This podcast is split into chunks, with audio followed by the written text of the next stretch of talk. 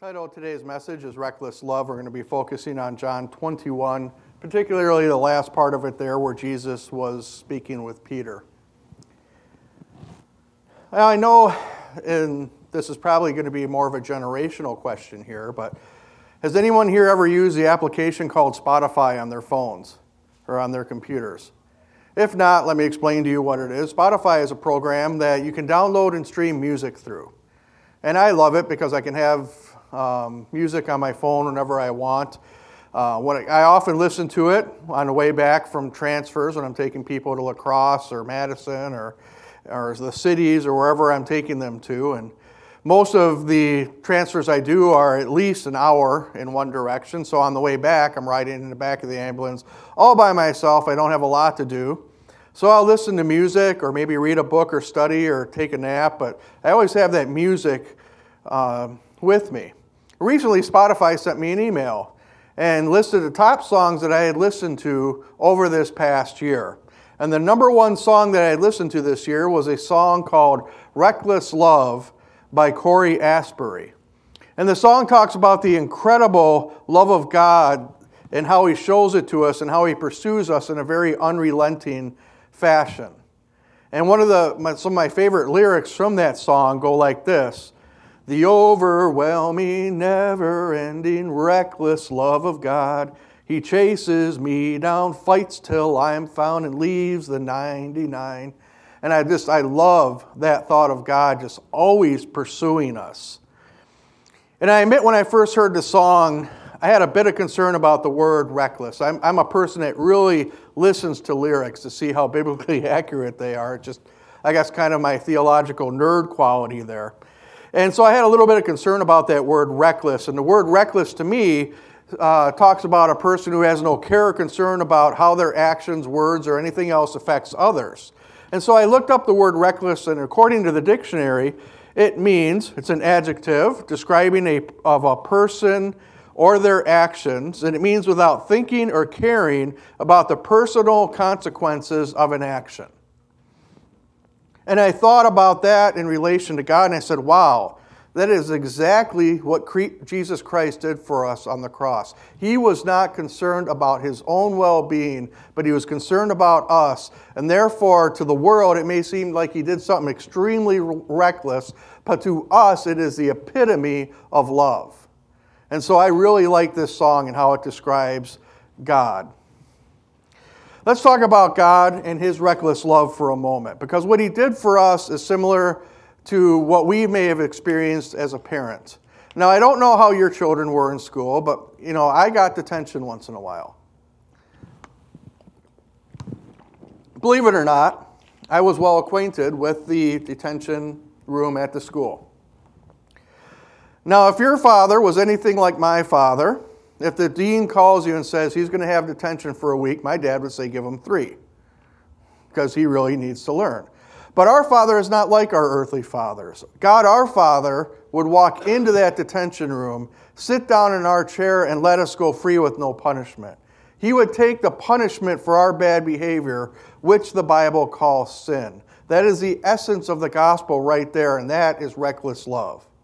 It's a love that doesn't take into consideration the personal consequences of us showing love to people. And in John 21, Peter was about to run into that kind of love. He was about to experience this in his own life, even after everything he had done to Jesus. We remember Peter's actions during Jesus' trial and his execution on the cross. Let's just review that just for a moment. During the Last Supper, Peter is bragging about how much he loves Jesus. You remember, he's telling the disciples, he knows that he is going to be the head of the church. He knows that he is going to be the one that everybody looks up to, and yet he and he is bragging that and bringing that out and say, "Lord, I would never deny you." And Jesus responds by giving Peter a prophecy and said, "Before the rooster crows three times tonight, you'll deny me three times." Peter loudly denied that he would do such a thing. But now let's fast forward six hours. Luke 22 54 describes this uh, very, very um, well. The Bible says in Luke 22 54, then seizing Jesus, they led him away and took him to the house of the high priest. Peter followed at a distance, and when some of them had kindled a fire in the middle of the courtyard and had sat down there, Peter sat down with them. A servant girl saw him seated there in the firelight. She looked closely at him and said, This man was with him. But he denied it and said, Woman, I don't know him. A little later, someone else saw him and said, You are also one of them. Man, I am not, Peter replied. An hour later, another asserted, Certainly, this man was with them, for he is a Galilean. Peter replied, Man, I don't know what you are talking about. Just as he was speaking, the rooster crowed. Now, just close your eyes for a moment before I read this next verse and just picture it in your head. Verse 61 says, The Lord turned and looked straight at Peter. Then Peter remembered the word the Lord had spoken to him Before the rooster crows today, you will disown me three times. And Peter went outside and wept bitterly. You know, a few weeks ago, we talked about betrayal and how it is one of the worst things you could do to another person because betrayal treats another person's love and trust in you like it's nothing. And that's where Peter is at, dealing with him betraying the Lord. I mean, consider everything Peter did. Peter had not only denied Jesus, but he denied him three different times. Another gospel writer said that he even used some of the foulest profanity of his time to show people he had nothing to do with Jesus. I had nothing to do with Jesus because I wouldn't be talking like this. I don't bleepity bleep know that bleepity bleep is basically what he said. So obviously, I'm not one of them because I would not act that way if I was one of them. Not only did Peter deny Jesus, but Peter denied Jesus as Peter was watching Jesus take the whipping. He was watching him take the beating and, talk, and taking the humiliation for his sins and the sins of the world. And lastly, the scriptures tells us that Jesus looked right at Peter as he was profanely denying him, right to his face. This is what was weighing down on Peter. It destroyed him. Even after the resurrection, when Peter would meet with his disciples in the upper room, I think Peter stood in the back not even really making a lot of eye contact, not make, trying to get close to Jesus. And you see it through his later actions, him returning to Galilee, going back to his fishing boats, believing that he had blown it forever. That's the background of what we're going to be talking about in John chapter 21, which is the last part of our Gospel of John series. And this morning we're going to be talking about the reckless love of God by looking at Jesus restoring Peter, not only to his grace, not only to his friendship, not just giving him forgiveness, but even restoring him to his place of leadership with the disciples and over the early church after he had blown it as badly as anybody could.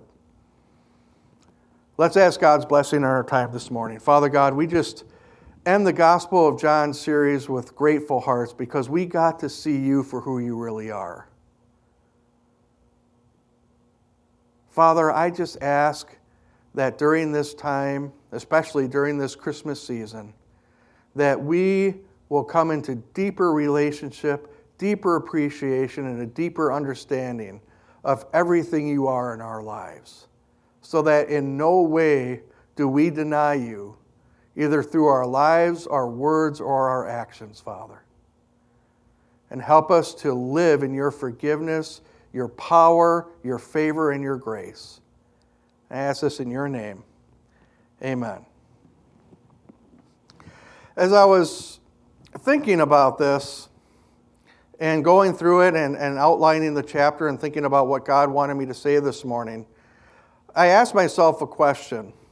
Does anybody else find it a little bit odd what Jesus chose to do and who he decided to appear to after his death? especially the order in which it happened. I mean, who did he first appear to? Mary Magdalene. Mary Magdalene, I imagine she was a, a, righteous woman. She was probably a woman of prayer, a woman of service. But the Bible records absolutely zero historical impact that she had on the early church. There are no records of her being a great evangelist, no records of her doing great acts of service for the church, or doing anything after this event. She completely disappears from history outside of a couple of, of mentions by the Apostle Paul later in his epistles. And I have no doubt that she actually did have some great things to do with the early church. We just don't really know about them. And it's maybe it's my pragmatism kick, kicking in, but I just kind of look at that and I go, why did he go to Mary first? So I took this to as a matter of prayer, and this is what God had showed me. Has anyone here known a person who has gotten a cancer diagnosis and survived it? I know that there are a couple people that, that have had it here. Did that person first go into their first chemotherapy appointment or their first radiation appointment, walk out saying it worked, I'm cancer free? That'd be kind of, stu- kind of foolish, wouldn't it? That's not the way most medical treatment works. It's the same thing when your doctor prescribes you an antibiotic and they insist that you take all the antibiotic even when you start feeling better because you need to kill all the infection and not give it a chance to adapt and, and make you resistant to that infection and that antibiotic again. And in Peter's case, he had to work through a huge pride issue. It's his pride that led him to proclaim that no matter what, he would stay faithful to Jesus. This pride also caused him to compare himself with the other disciples in an effort to always maintain a position of authority and respect over them. In essence, Peter had a spiritual cancer. And Jesus used time as his chemotherapy to kill it. This is why Jesus didn't restore him right away while they were still in Jerusalem. This is why Jesus didn't appear to him first. This is why Jesus didn't appear to James or John or any of the other apostles. He appeared to Mary. He didn't restore Peter while they were still in Jerusalem. He didn't restore Peter while they were walking back to Galilee. He didn't restore Peter after he picked up his net and started fishing again. He let Peter sit in his time out until he had nothing less spiritually except to go to Jesus. Remember his reaction upon realizing it was Jesus on the shoreline? John 21 7 says, As soon as Simon Peter heard him say, It is the Lord, he wrapped his outer garment around him, for he had taken it off, and he jumped into the water. He immediately ran to Jesus when he had the opportunity. It had been a few weeks since Jesus had last appeared to the disciples. Days and days of Peter thinking it's all over for him. Jesus, or I'm sorry, Peter is looking at his future and seeing no hope of ever being restored to Jesus' favor. Peter's at the bottom of the darkest hole he has ever known and looking and trying to, to, to discern even a glimpse of sunlight. And then John says, It is the Lord. And I loved how that actor in that movie portrayed it. He doesn't hesitate. He just grabs his cloak and swims to shore. He's only 100 yards away from shore. He didn't wait for them to, to row a few dozen times and, and be back at the shore or, or lift the sail and be back at the shore. He jumps right in there. He was getting to Jesus no matter what. Jesus shows us the reckless love of God and giving Peter exactly what he needed. He needed that time away. He needed to let all of that get all the way down deep into his spirit so that when Jesus brings the healing, it is a complete healing to his soul. Sometimes the treatment to get better is painful, isn't it? When you get a surgery or you have to take medication, sometimes it's painful. And anyone who has ever had surgery will tell you that the recovery time is not always pleasant. I remember when I had my knee surgery and I had Uh, almost seven, eight weeks off of work. And I remember like the first few days of that, my knee just pounding all the time. And I was thinking, why did I get this surgery? It wasn't that bad before this. But we need that kind of recovery time. And Peter's recovery time is over, and Jesus is going to restore him, not only in relationship, but in position. And that leads us to the second way that Jesus showed reckless love to Peter is that Jesus restores Peter in a way that Peter will understand. Why is Peter in the position he's in right now? Because he let his pride talk and talking allow him to make a rash promise. And the method that Jesus used to restore Peter is so intimate, it's so loving, it's so personal, and specific to Peter's sin that it shows us something about the reckless love of God this morning. And the first thing it shows us is that it was in person. Remember how Peter denied Jesus right to his face, in person. So, how does Jesus restore Peter? In person, personally, exactly what Peter needed. Peter is, is at this point of his life, he's being eternally and spiritually tortured for his actions. And Jesus could have just sent the Holy Spirit with a specific word. Jesus could have, or God could have sent a prophet to let Peter know he was forgiven. He could have thundered it for heaven for everybody to hear. But Jesus instead confronts the sin the same way it was done to him, face to face. And that's reckless love, isn't it? Wouldn't it just been easier for God to just send an angel to make the pronouncement? But no, he came in person to forgive Peter. And the second way that Jesus shows reckless love in restoring Peter is that, is that making Peter say it three times, the same way that he denied him. Now, this point in the message is going to be a little bit more technical because our English language really has only one word for love. And yet, the Greek word has several words for love. And there, it makes a big difference in how we read that today. So, let me break this down to you. When you read this conversation in English, it's a little confusing why Jesus seems to be almost pedantic and almost childish sometimes in making Peter say it three times. And we're trying to figure out why would you make him say this three times? It just sounds like you're kind of being mean in a, in a way, that you're trying to make him relive it or something. But it's not the case when you read it in its original language. So I'm going to go through this conversation in John 21 and substitute the English word love for the Greek definition instead so you can understand this a little bit better. John 21 15 says, When they had finished eating, Jesus said to Simon Peter, Simon, son of John, do you love, and that word love there is agape. It means selfish, or might even say reckless love, the same kind of love that God has for us. Do you agape me more than these? Simon Peter responds, he says, Yes, Lord, you know that I love, and the word there, love, is phileo. That's a kind of love that you have for a friend. Like I phileo Conrad, I phileo Pastor Roger, I phileo James. I have the same kind of love relationship as I do for a friend with them. That's the way that Peter is responding to Jesus. He said, You know that I phileo you. Jesus said, Feed my lambs. Again, Jesus said, Simon, son of John, do you agape me? Do you love me the same way that God loves you? Peter answers, Yes, Lord, I know you know that I phileo you. I love you as a friend. And this is where Peter and this is where Jesus kind of slaps him in the face with it. Jesus says, Take care of my sheep. And this is where he, he brings that up and he shows him why he fell. Third time he said to him, Simon, son of John, Simon, son of John, do you phileo me? Is that it? Is that all you see me is as a friend? This is why you fell, Peter, because you don't see me the way that you should see me. You only see me as your friend, but I am your God. Jesus exposes Peter's problem.